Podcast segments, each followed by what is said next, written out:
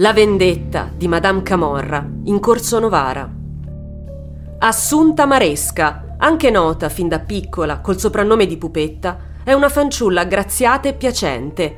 Attira a sé un gran seguito di uomini che però la corteggiano con una certa prudenza. Pupetta è infatti l'unica figlia femmina di Don Vincenzo, capo della famiglia camorristica dei Lampetielli di Castellammare di Stabia. Il pretendente che la porta all'altare è Pasquale Simonetti, conosciuto con il soprannome di Pascalone Nola e noto per essere il cosiddetto presidente dei prezzi, ovvero colui che impone l'andamento delle transazioni della frutta e della verdura, riscuotendo importanti tangenti. Il loro idillio d'amore dura però appena 80 giorni, perché a stroncarlo sul nascere sono le spietate leggi della malavita. L'uomo cade, in Corso Novara, sotto il fuoco di una pistola usata dagli uomini di Antonio Esposito, concorrente di Pascalone, per il controllo sul mercato ortofrutticolo. Ed è proprio la morte dell'amato marito che scatena l'ira e la sete di vendetta di Pupetta, tanto che da moglie affettuosa si trasforma in spietata assassina.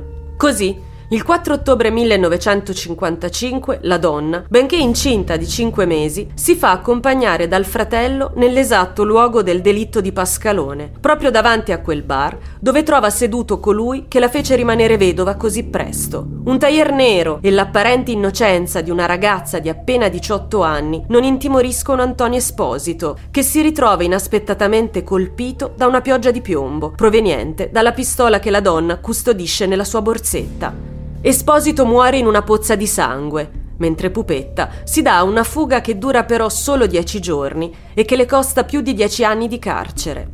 Madame Camorra, così verrà soprannominata dalle testate giornalistiche dell'epoca, non fa però in tempo a scontare il suo debito con la giustizia, che si invaghisce di Umberto Ammaturo. L'uomo ha molto in comune con il defunto marito, poiché è un rampante camorrista che non tiene Pupetta lontano dai guai. Galeotto fu infatti forse anche questo amore, perché per la donna continua un susseguirsi di lutti e crimini. Poco dopo muore il figlio, nato dall'unione con l'ex marito, e si paventa addirittura all'idea che tra i mandanti del delitto ci sia Maturo. Quest'ultimo diventa latitante e costringe Pupetta a una vita di incontri d'amore fugaci, mentre, nel frattempo, sulla scena è entrato con prepotenza un certo Raffaele Cutolo, sanguinario boss della nuova camorra organizzata, che senza molti scrupoli elimina chiunque osi intralciare i suoi piani. Anche in questo caso la donna si dimostra sprezzante del pericolo e decisa a difendere il ruolo di boss del suo ammaturo, suscita scalpore utilizzando la stampa per lanciare messaggi di morte al nuovo boss della Camorra. Da diversi anni però di Pupetta non si hanno più notizie. Si dice sia andata a passare una vecchiaia tranquilla in un paesino della costiera sorrentina.